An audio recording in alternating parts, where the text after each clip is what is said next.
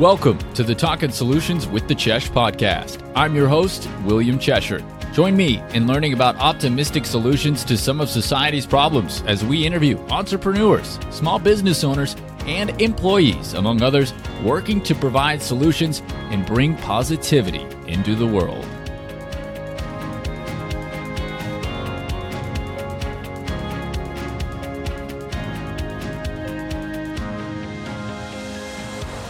Welcome to another edition of the Talking Solutions with the Chesh podcast. Special guest with us today for this edition's uh, for this episode. We have Keith Williams of Skill Stadium. Keith, thanks so much for joining us. How are you today?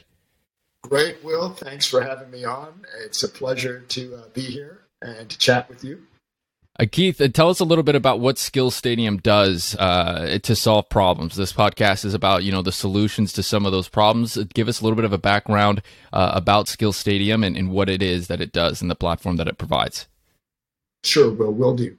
Uh, so the challenge that we have in the job market, particularly if you're an, on the employer side, bringing somebody on, is bringing in people for an interview who are not what you expected.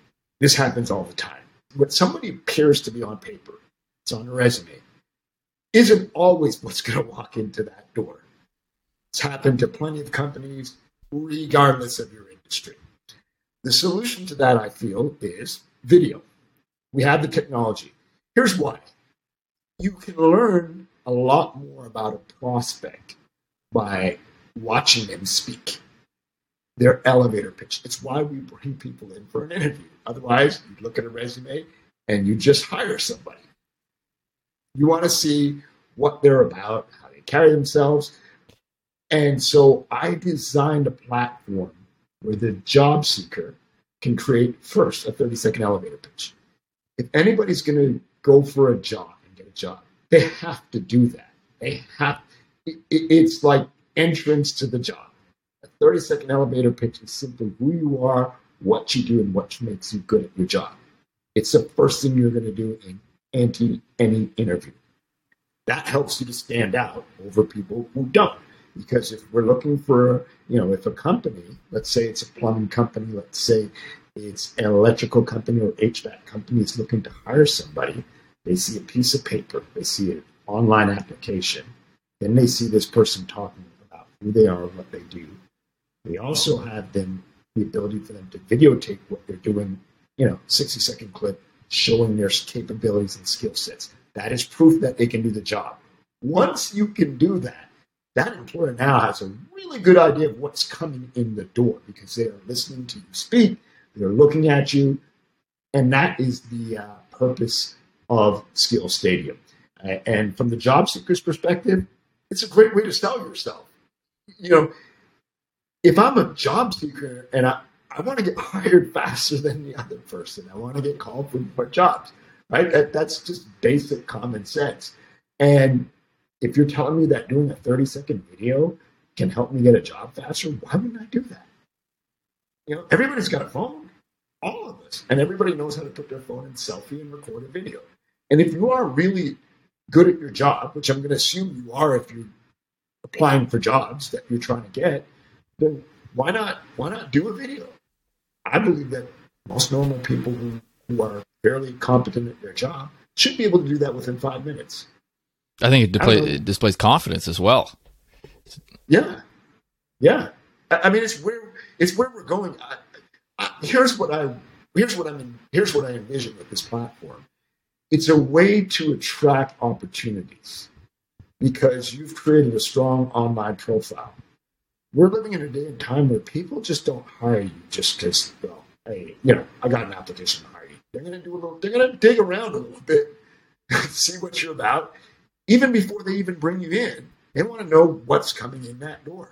Like I said, I, I feel like video is a game changer and it helps people, uh, it gives you a leg up over the other people who are not doing Absolutely. I, couldn't agree more. I mean, I think all the data supports that as well. I, know from marketing statistics and things of that nature, video just performs better uh, across all the platforms. So implementing that uh, into the job board area in order for people to have an opportunity to, to really give that elevator pitch and present themselves is interesting.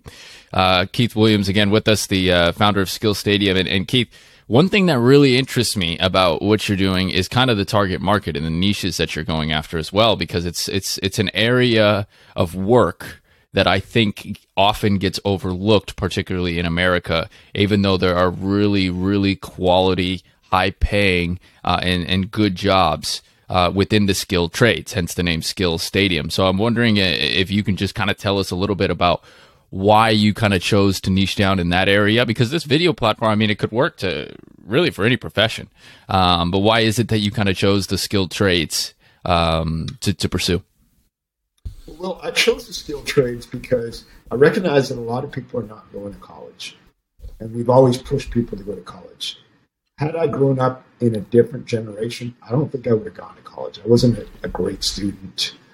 I think i would have been somebody who probably would have gone into the skilled trades but at the time, time that I grew up, we are products of the environment that we grew up in. And so I wanted to help that kid, that young person who's not sure what they want to do, but who still has to make a living wage. I'm also want to help working people, what I call the working poor, which is people who are not making a living wage.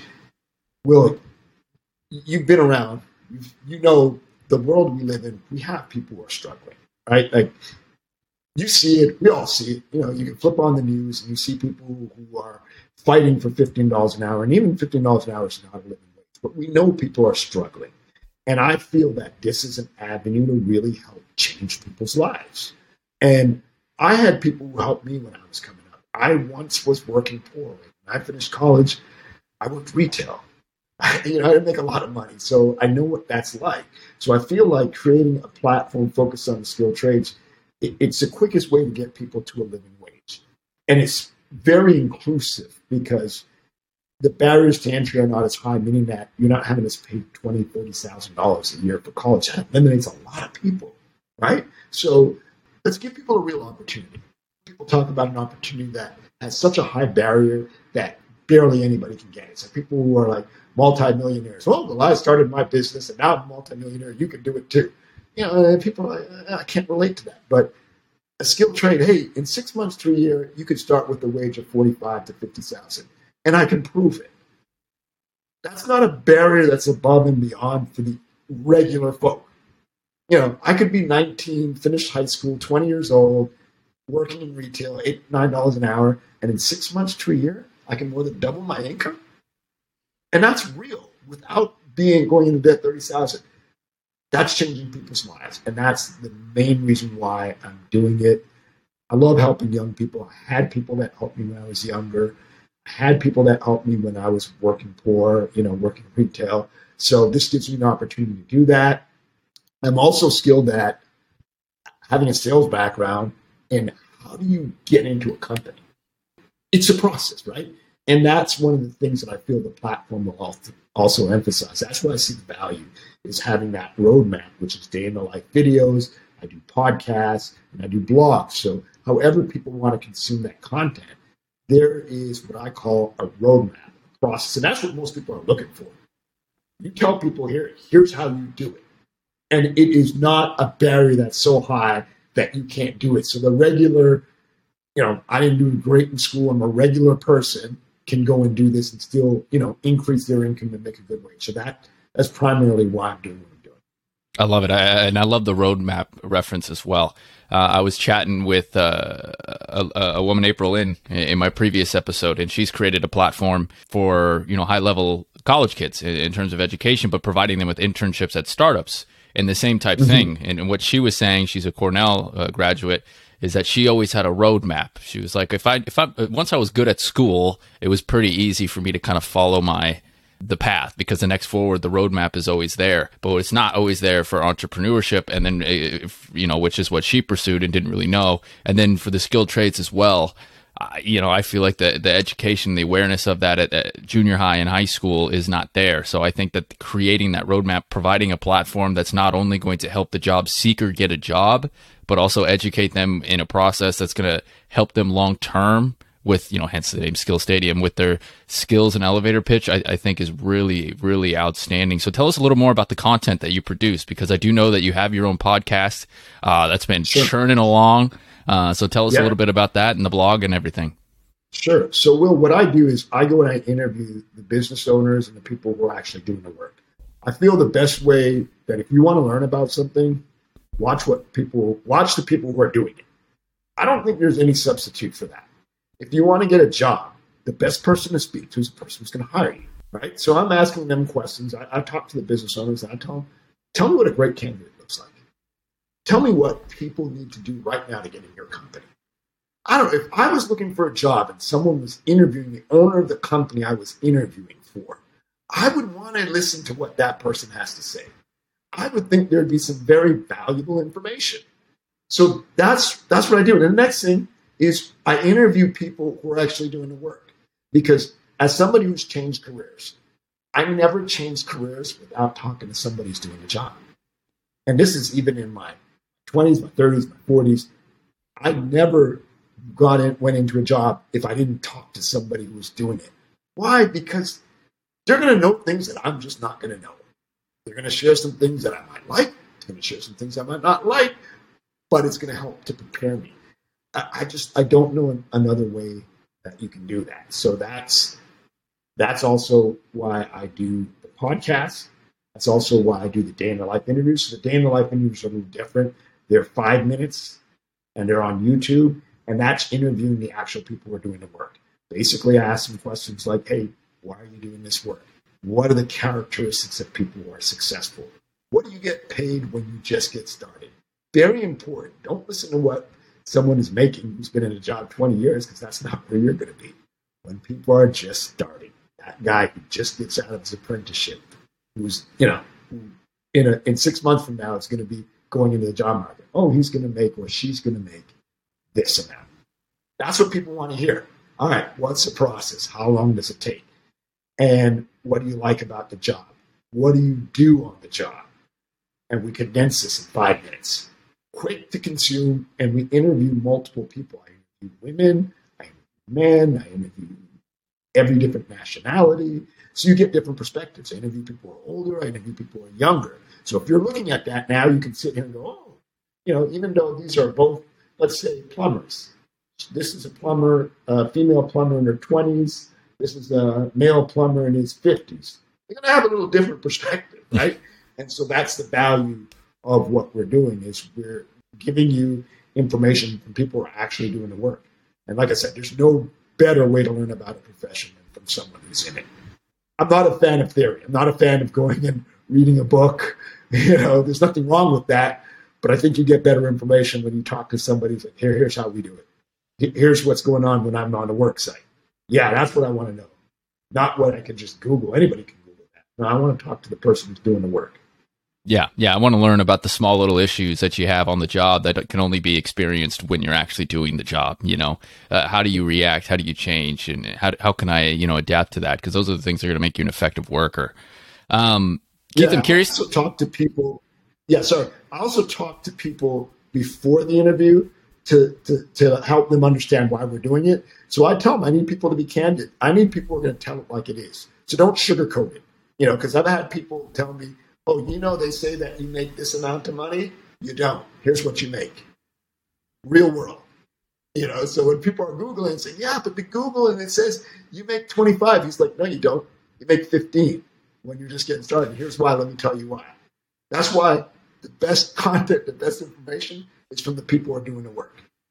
Absolutely. Uh, do you find it there to be, when it comes to those wages, uh, particularly uh, starting wage when you get out, do you see a big difference depending on the region of the U.S. where they're in? Um, you yes, know, is it definitely. a lot different?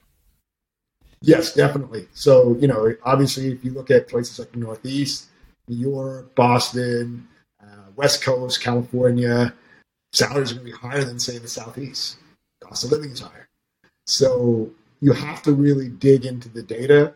I can tell you, even when I was in the corporate world, I would always call people in the companies and ask them, even when I was interviewing for jobs, I'd see discrepancies from what the, literally what the HR person was. I give you a crazy story. I was interviewing for a job in New York, a sales job, and I called into the company. See, you know, I look, looked up this guy, found him on LinkedIn, and they, he was making thirty thousand dollars more than what they were offering me to do the same job. And that's because I reached out The day that's why you can't wow. look. I just don't listen to what. Go talk to people who are working. Ask them what they make, right? And it's funny. People will tell you because you're a stranger. They might not. He probably wouldn't tell his best friend what he makes, but I'm a stranger, so he'll tell me. You know. So I say that just to say that you've got to really talk to people. Yes, you can look online. There's information online, but it's not always accurate. No, you know, they get it wrong sometimes. Yeah, I find that really interesting. I especially see so, you know, with my generation and a little younger, is that uh, far more open talking about salaries and talking about mm-hmm. what do you get paid, which I think uh, for the worker, like like you're saying, is pretty good because it tells you what it is. It's going to hold that employer kind of accountable and, and kind of give a little more reasons for what they're doing. So I find that uh, really interesting and cool that they do that. I'm curious to see kind of what the what the reception's been. You know, when when you're approaching these people, particularly if they're cold, uh, you know, and you don't know them, you know, what's kind of the reaction that you get once you kind of tell them about this platform and what you're trying to do. Sure. So when I call companies, um, at first they are a little hesitant to uh, talk with me. Uh, it, you know, it's definitely you got to do a few calls. But what has helped me, particularly with the podcast, is I send them information and I make it about them. So I tell them why we're doing it, and we're doing the podcast one because we want to help our young people learn about skill trade. So it taps into your value. So I'll ask people. I'm pretty candid. I'll say, hey, you know, um, we're trying to help young people get into your profession. I'll also point out that I know there's a shortage in your profession, so it only benefits you to have people come into your profession. And good business people get that. They understand that if they don't get good people to work in their industry, they're in trouble. And there's a shortage right now. So any business person who with half a brain understands that the ramifications if we don't get more young people into skilled trades. Plus, we're talking about helping young people. I always tap into what people value. And I, I, tell them, hey, I'm pretty candid. I say, hey, you know, when you would do this podcast, what happens sometimes is I have young people because I do um, I do a career, a virtual career dates in the local high schools. I say, would you be open to having a conversation with a high school student for seven minutes about your profession? What does that tell me? There's no financial benefit for you, but you're going to help a kid. And that tells me a lot about what you value. So when I do that, I find that companies are more receptive. When they understand your mission, what you're doing, and they say, well, that's good work. And they also understand there's a benefit to them because after you do the podcast, I'm going to promote the podcast episode, which means I'm promoting your company. So good business people, especially people who have online presence, like you've got a Facebook page. I already know that you know social media is important. Otherwise, you wouldn't have a Facebook page. Then I see if you have Instagram. So I do my research on companies, and I see that those companies that have online social media presence, they're going to be more open to it. And then also, I remind them that there's really a low risk to this. This is a job site. If you find talent on it, and it and you're able to hire people, then you already know there's value. There's no risk. We're not asking you for money. We're saying here's a place where you can, we know, you know, the way I put it to people, I'm like, I know there's a shortage in the skill trades. And I've talked to a lot of your fellow business owners, people in your industry. As soon as you say that, you get people's attention right away. And when you know their numbers, so I'm like, so I know that a plumber, uh, seasoned plumber represents $250,000 in profit for you as a business. Once you start knowing their numbers, and you say I have talked to companies, now got, now I've got their attention. And I'm not asking you for money. I'm saying, check it out. Tell me what you think. Give me your feedback because everybody likes to get feedback. Tell me what you think about the platform. And oh, by the way, you, you could find somebody, you know, you're really having a hard time finding people. You can go find people on the platform.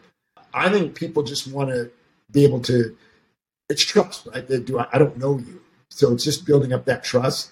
And, um, you know, right now we're not live. So I'm so as I'm talking to people, mm-hmm. this is pre-launch because I'm, I've revamped the platform. Just just so you know. So when I do talk to those people, it's just telling them, hey, you know, it's in the process of coming out. So uh, I'm not pushing for them to buy anything. I'm just saying, here, here's this platform that's coming out. I want to get on your radar, sending you information. And um, I found that, yeah, like I said, it's a process to get in front of people because they don't know you. Um, but I think people have been pretty receptive to it. Yeah, that's very interesting. I, I, like I said earlier at the beginning of the podcast, and like we've talked about before, I feel like it's kind of a neglected industry when it comes to to technology. uh, and things of that nature. Mm-hmm. It, I feel like it's kind of the, the the area where it's a little bit behind some of the other industries, and I think a large part of that is that there aren't too many people trying to solve that problem. Um, in fact, you know, I, you know, I, you know, I'm in the technical space. You know, I know I have a lot of developer friends, and you know, I can, they always have ideas of what to do, and I don't think there's been one time that they've come up with an idea that you know fits for the skilled trades or anything like that. Uh, so I find that really interesting. So I was curious to see kind of the response on that, and especially so as it does get to launch. The pre-launch is great for the hype when he does get to launch to see what they do. Uh, on the flip side of that, though, you know, then you have the the applicant. You know, you need to have enough people that these employers can come in and, and make those hires as well. So tell me a little bit about how you've been uh, promoting that side of the platform as well sure. to get those applicants on there. Sure. So, so my first place that I've targeted has been the Facebook groups. And so I jump on the Facebook groups because they're already active people who are in the profession. And I just, you know, I just, you know, I'll pose questions to them like, hey, you know, how's your job search going? How do you feel about using video? So I start trying to get a feel for what they like doing. I learned just through talking to some people that they hate doing long applications, right? So just understanding the industry, they hate jobs where it's commission based it's just listening, it's just asking questions and listening. And so I don't go in with a hard sell. And once I start learning, I say, hey, how would you feel about using video, you know, to to stand out? You know, are you good at are you good at what you do? You know, and, and it's also you got to challenge people a bit sometimes. They're like, yeah, I'm like, so prove it. Do do a 30 second elevator pitch. Tell us why you're good. I, I've told some people, I'm like, if you do an interview, you're gonna have to do that. Do you think that you'll walk into a job interview? I literally told, told somebody who was walking and said, so last time you got a job, did you just walk into the interview and say, hire me? And you didn't have to say anything else and they just hired you? No, I had to, yeah, of course not. They asked you questions, right? So everybody's got 10 minutes. Don't tell me that. If they're going to help you get a job, you're going to spend more than 10 minutes to prepare for any job. If you're not, you're not getting hired. I promise. Anybody who just walks into a job interview having done zero preparation is not getting that job. I don't care how good you are job it's it ain't gonna happen because there are other people who are gonna prepare. So, like I said, I, I just try and understand the market. The other place I go to is the professional associations. So, like American Welding Society. I go to the leaders of those of those organizations and I tell them about the platform and looking to build partnerships with those groups. Once you get connected with those groups, then they can they can let the platform spread to their members. That's kind of the game plan. Like I said, one of the things I've been reluctant to go full steam at signing people up because the platform is under construction. So that's been my hesitation because if it's not ready to go and you, have, you know you have issues, so it's just making people aware and saying, "Hey, it's coming, it's coming, it's coming, it's coming." You're also building up some hype too, but you're also learning. So a lot of what I do, the podcast and the marketing efforts are to learn. Once you start learning, I think if you, I feel like if you focus your energy on learning about your customers, you're going to be able to better serve them. You're going to be able to deliver a better solution. And so I try to focus on that. And people, people are a lot more open to talking to you about these things when you're not trying to sell them anything. When just like, hey, how do we get you hired faster? Nobody's going to sit there and say, oh, Keith, that, no, no. Nobody's going to sit there and say, well, I have a job. I don't want anybody to approach me. And I've never had somebody say that even if you have a job, wouldn't it be nice for somebody to reach out to you and say, hey, we're going to offer you this? You don't even have to leave your job. You can keep the job. I'm just saying it's nice to have that opportunity. Do you think it's worth it to spend 10 minutes of your time to have companies come to you for other job opportunities? Yes or no? You know, are you open to getting paid more money to do the same work? Yes or no? It's very hard. Anybody who understands today's technology and understands the market we're in, it's very hard for people to debate you and say, well, no, I don't think that will happen. I don't think that that will give me a leg up. Unless you're somebody who's never been on the internet and you just you've been just closed off. Most people know if you have a presence online. I mean, video obviously, but if you have a presence online versus somebody who doesn't, you're going to have more opportunities. It's that simple. So that's kind of how I'm approaching people. And like I said, you know, people are seeing the podcast, and particularly people who want advice on jobs, they see a value in that because, like I said, there's once you start saying, "Hey, I'm talking to the hiring manager," people perk up. Here's what they want. What do they want to get hired? So that's kind of how I approach that side, the, uh, the consumers. It's still a challenge. It's a, it's, it's, it's a lot of work. So you do have to get people. You're not selling something. You're, you're um, I think you're trying to educate people on how to make a change in how they market themselves, how to be more effective at creating opportunities for themselves. So it, it, it's a sale in how do you create better opportunities for yourself? Well, here's how. And like I said, I always feel like, hey, it's a 10 minute investment, as opposed to telling people, hey, you're going to spend an hour, right? 10 minutes is easy. You can do that in your sleep. Everybody can do that. It's just whether you see a value in, I think people who are comfortable or complacent probably won't jump on it. Like that person who's like, I'm making ah, $18 an hour, but 30 would be better. That person, they would do it. Right? I think there more people who would want to get paid more. If you went to work today because you had to, not for fun, you could use extra pay. And if you create a profile that can attract another employer to hire you for more money and it's a 10 minute investment, I think most people do it. I'd do it. Absolutely. Sure too, Absolutely. I would sign right up. Say, here's my elevator pitch. Take it or leave it. Yeah. At the end of the day, it's easier when people come to you than when you're going to them. That's all it is. I just wanted to have opportunities. I mean, it's the same way for your business. I'm sure you prefer people come to you to want to do business with you.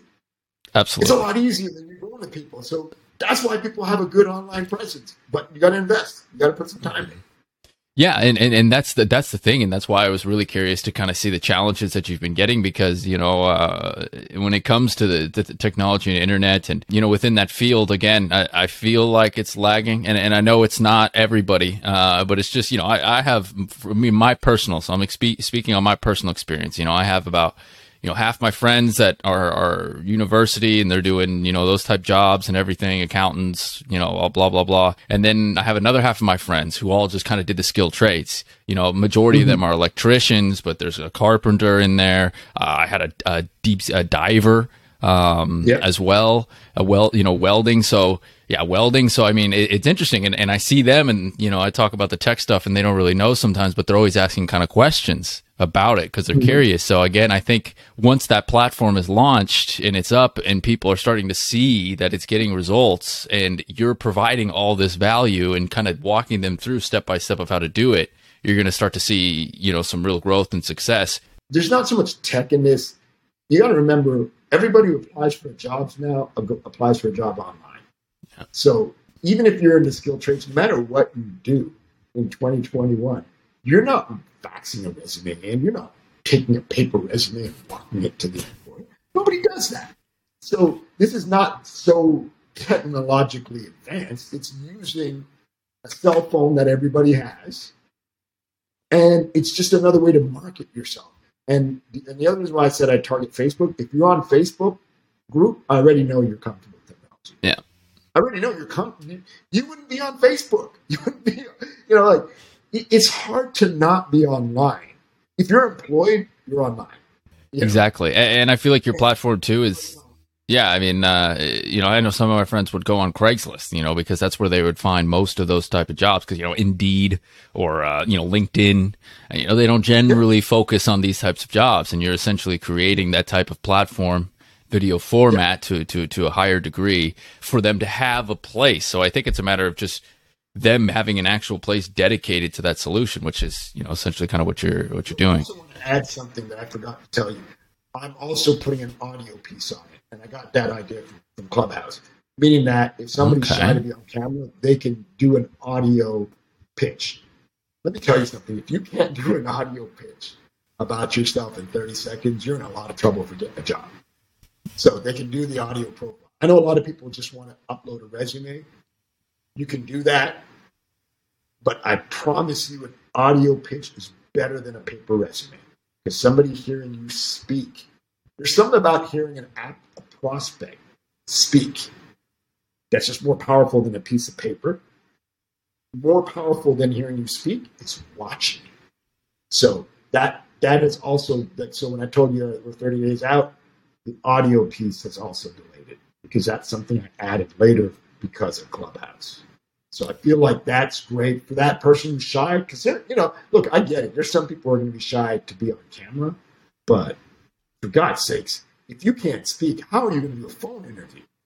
I, I mean, it's as if you can't do 30 seconds audio on your phone for a job application, how are you going to do an interview?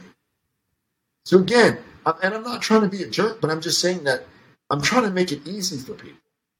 And it's great preparation because everybody knows when they go for an interview, they're going to have to speak. You know, it's like I keep saying, you know, you're not going to go into a job interview and just say, hire me. And right. It, end of the interview. You know, I think also what you're providing as well is uh, you're providing a platform for them to learn about some of those soft skills and how to best present themselves so that who knows yes. maybe t- after i mean we're talking about younger people getting into the jobs and you know entry level and things of that nature but those types of skills are the things too that over a decade of time are going to help you climb the ranks as well yes and, and i think yes. that that's a benefit that you're providing with your platform too is not just hey you can go and get a job but now because you're thinking about these soft skills, you're thinking about best ways to present yourself, and you're thinking about marketing and pitching yourself. That's going to really help uh, for future, you know, job promotions. Yeah, and and and touching on that, average tenure at a job these days is three years. Everybody knows going into a job. Everybody asks, "Are you going to retire from the job you're at?" Tells me no, especially if you're in your twenties. Yeah, know that. To me, I'm like, would you rather have to go looking for a job, or would you rather somebody come to you offer you a job? Everybody tells me they'd rather somebody come to the job. It's a lot easier. Who doesn't? Oh but yeah. How does that happen? Hell of a lot. How does that happen? Do they just show up at your house and say, "Hey, we've got this great job for you"? They find you online. Most people have an opportunity. Well, we connected online. If you weren't on LinkedIn, you and I wouldn't be having this conversation. Yeah. It's the way of the world, right? It's like it would be like if I met somebody just networking out. And I said, well, hey, let's connect through LinkedIn. Do you have a, you know, what's your LinkedIn or what's your email? They said, I don't have an email. I don't have LinkedIn. How seriously would you take somebody? Right? You'd be looking, at you don't have an email? I think we're going to move where video is going to be coming on because everybody has a mobile phone. Once more and more people are doing it, then you're going to be like that person who doesn't have an email. They're just going to look at you as this person's irrelevant. Because what will happen is they'll hire the first people they'll hire the people who have that online presence, and then they'll look for whoever's left. It's yeah. just it's all about just people. If you can be found and seen for the talent and skills that you have, you're going to get more opportunities than people who can't. There's no other way, and and you can't debate that. That's just the world we live in.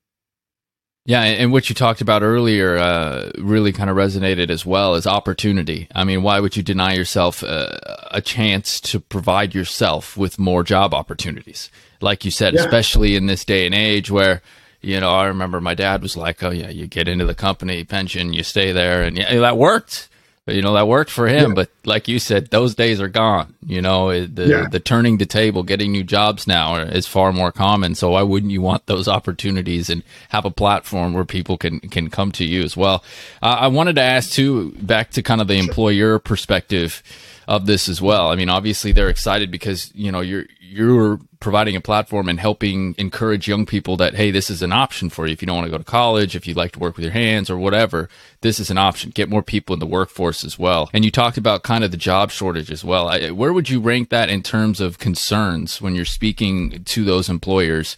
Eh, how difficult is it for them to find talent these days in the field?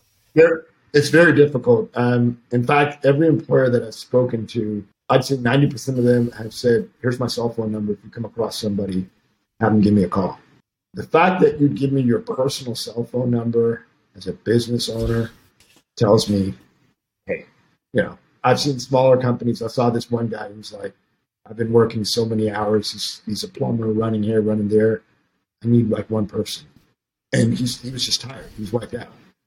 You need somebody because otherwise you're just working, you know, because they still got to keep the lights on. They got to run the business, but you're one person.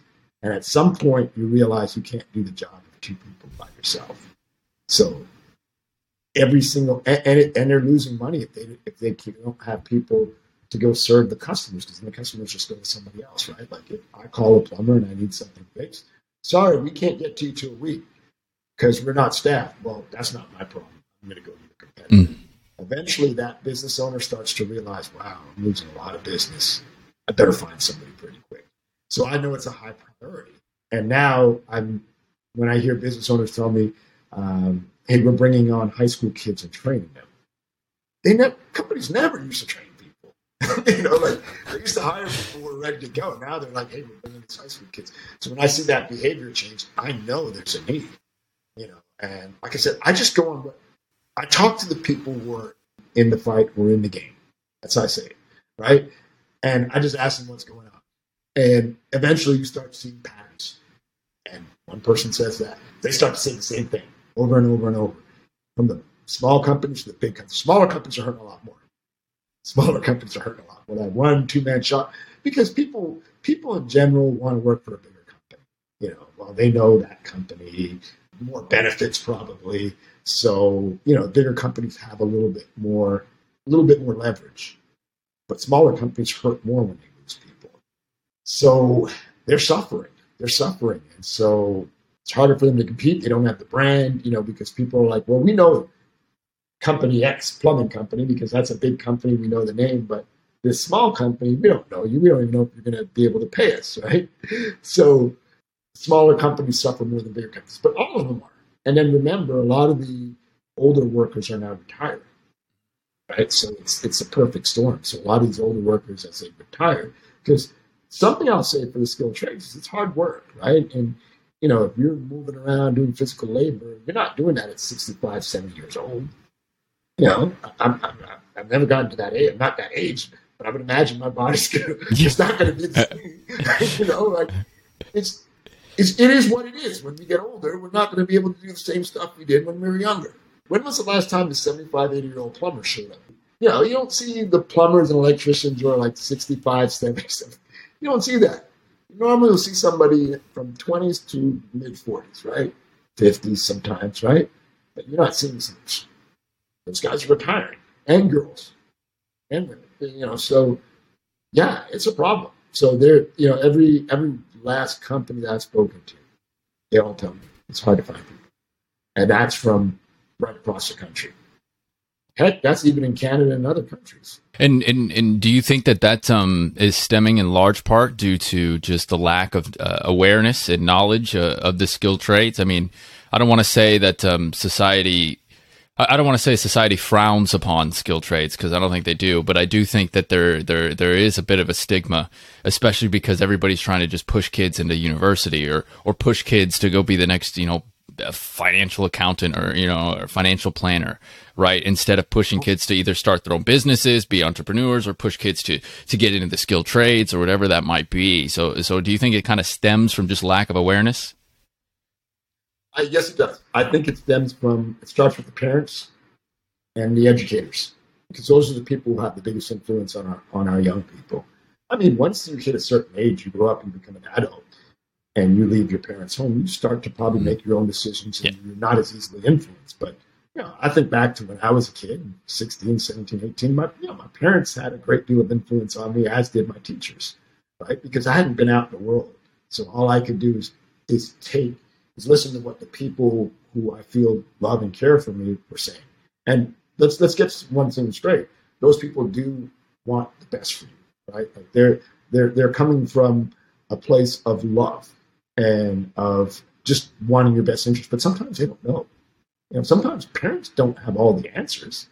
And because something worked back then, the way they were raised, they're just continuing that. So I think one, once these parents and teachers start realizing, well, here are the incomes that people are making. Let me share a quick story with you. I um, had reached out to a local trade school in the automotive industry and they were working on Mercedes cars. The work they were doing was coding, because the cars are computers. The young man got out of that program, 19 years old, got a job at Mercedes, making like 85k a year. You got to think about the car, Mercedes. I don't own one of those, never have. I mean, neither. Apparently, it's a big computer. I, they gave me a tour around the uh, school, and I got to look at some of these cars. They're real fancy everything is electronic. So Mercedes is lending that school their cars. So those students are working on Mercedes cars in their training. So Mercedes knows that. Well, they're going to be good employees. So um, they basically are hiring all these students out of that program. But this particular young man, because he had great skill sets, and, and that's what a lot of people are missing out on in terms of the stereotype of skilled trades. He's doing coding. Skilled trades also require a lot of math, they will require a lot of critical thinking. We've got to get people to not to get past the stereotype of the skilled trades.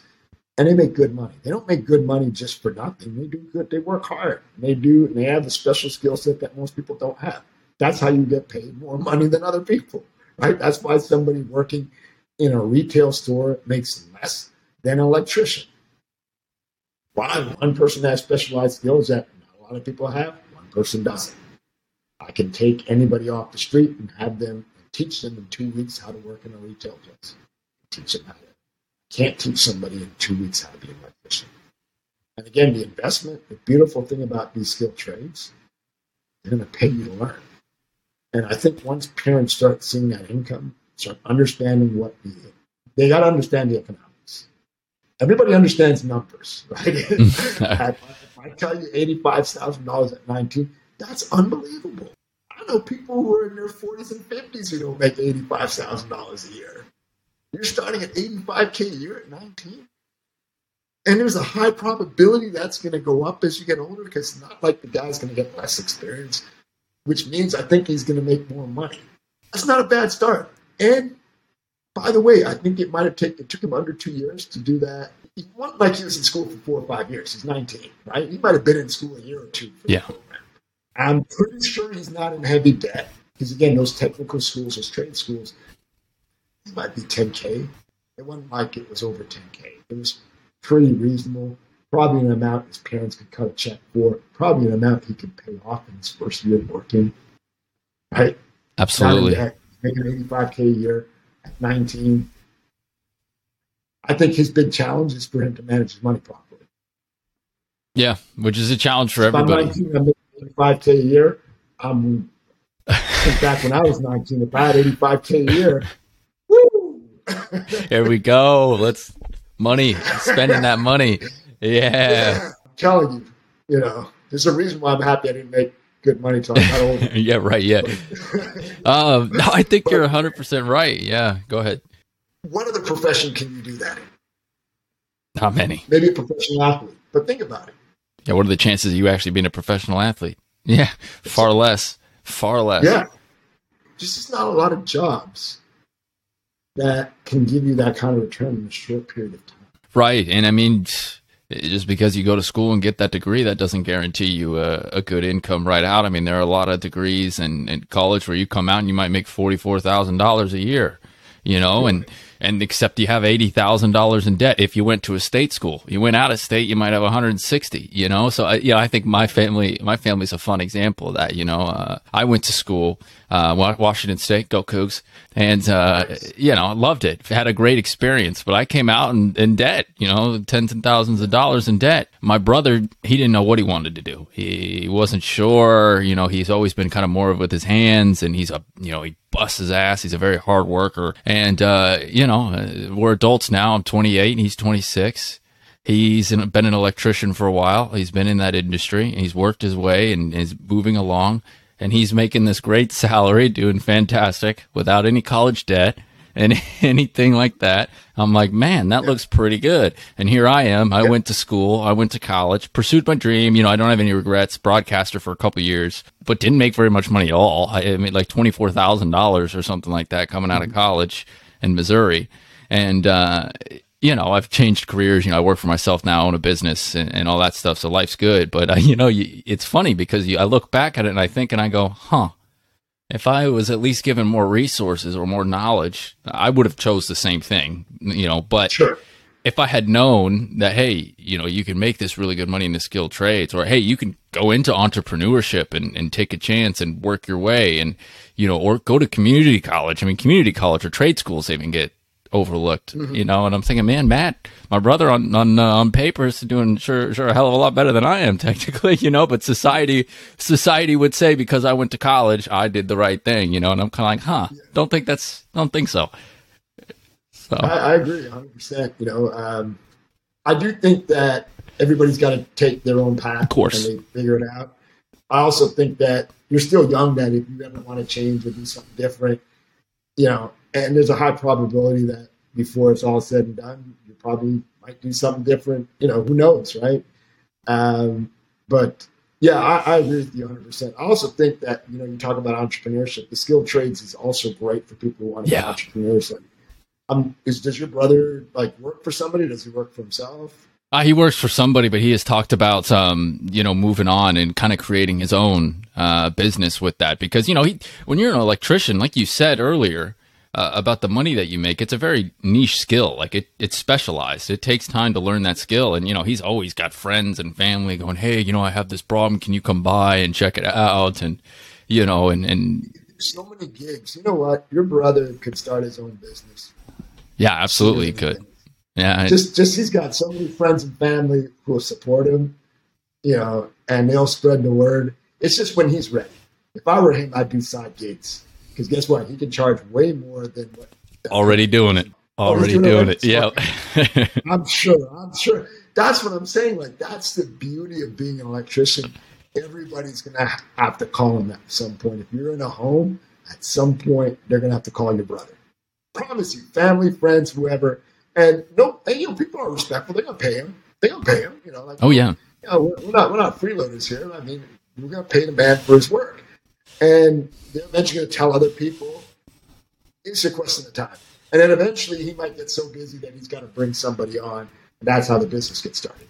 Once he's eventually comfortable enough and he's seeing enough business come in, it's it's inevitable. If he's already doing it now, it's just it's a question of time. And that is a beautiful thing. And he's also seen you do entrepreneurship too. So I got to believe that that's, you know, that's possible. Oh yeah, we've had conversations, no doubt about it. No yeah. doubt about it. It's good. And yeah. I want to go back to and just talk about uh, the, the, skilled trades in a whole.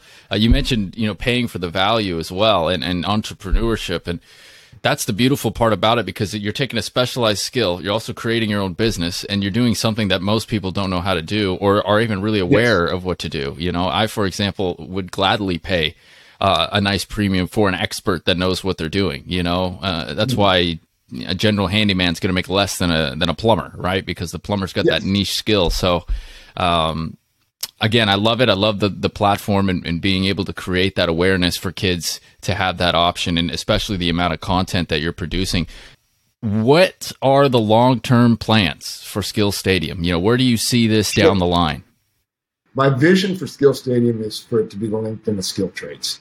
I want there to be more interaction with people who are in the skill trades much like we have Facebook groups, much like people communicate, connect on LinkedIn. I want people to be able to connect on Skill Stadium in the skill trades because their community is so fragmented and nobody has created a LinkedIn for them. I, my vision is to create a LinkedIn for the skill trades. That's my vision. I have some other things that I'm working on that I think could uh, definitely add success and value to it. I don't want to disclose it at this time. I do see this as a platform. So I'll disclose a couple of things where I see in the immediate future that I'm working on.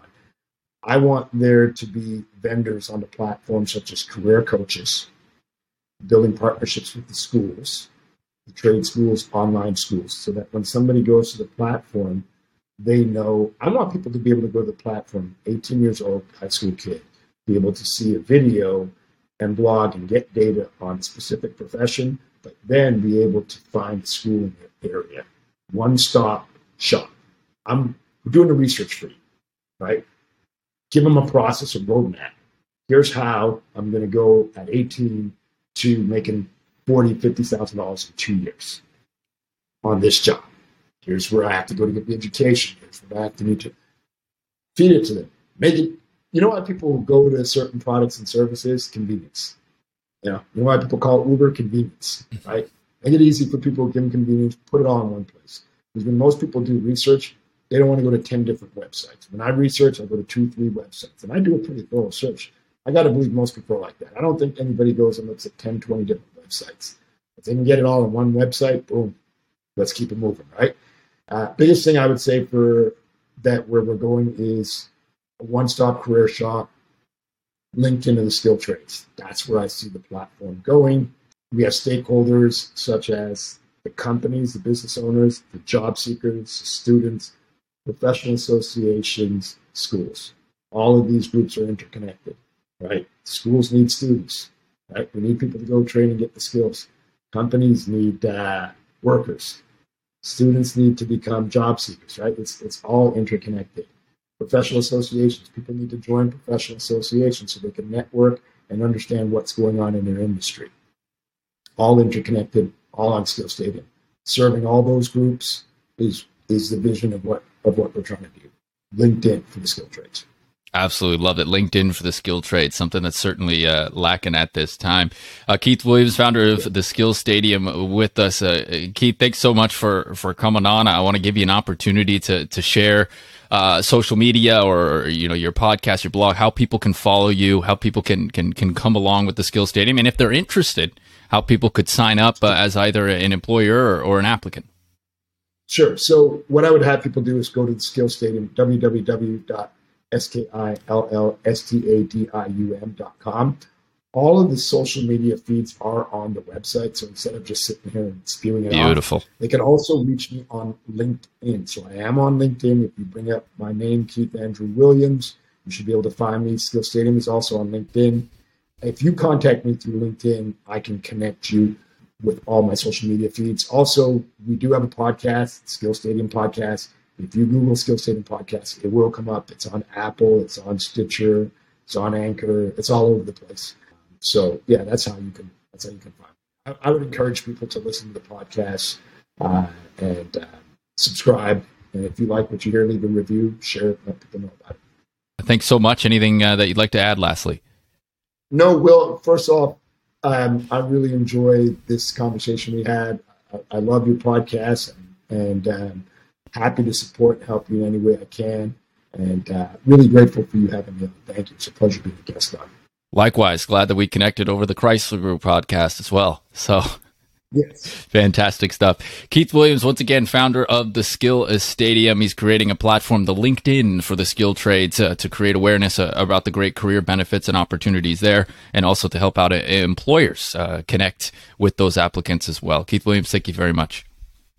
Thank you, Will. That's uh, going to wrap up this edition of the Talking Solutions with the Chesh podcast. Uh, this episode will go down in the books as always. You can check us out on social media, and that's going to provide you the opportunity to also recap these episodes as well. So, uh, thanks for tuning in. Looking forward to talking with you next time.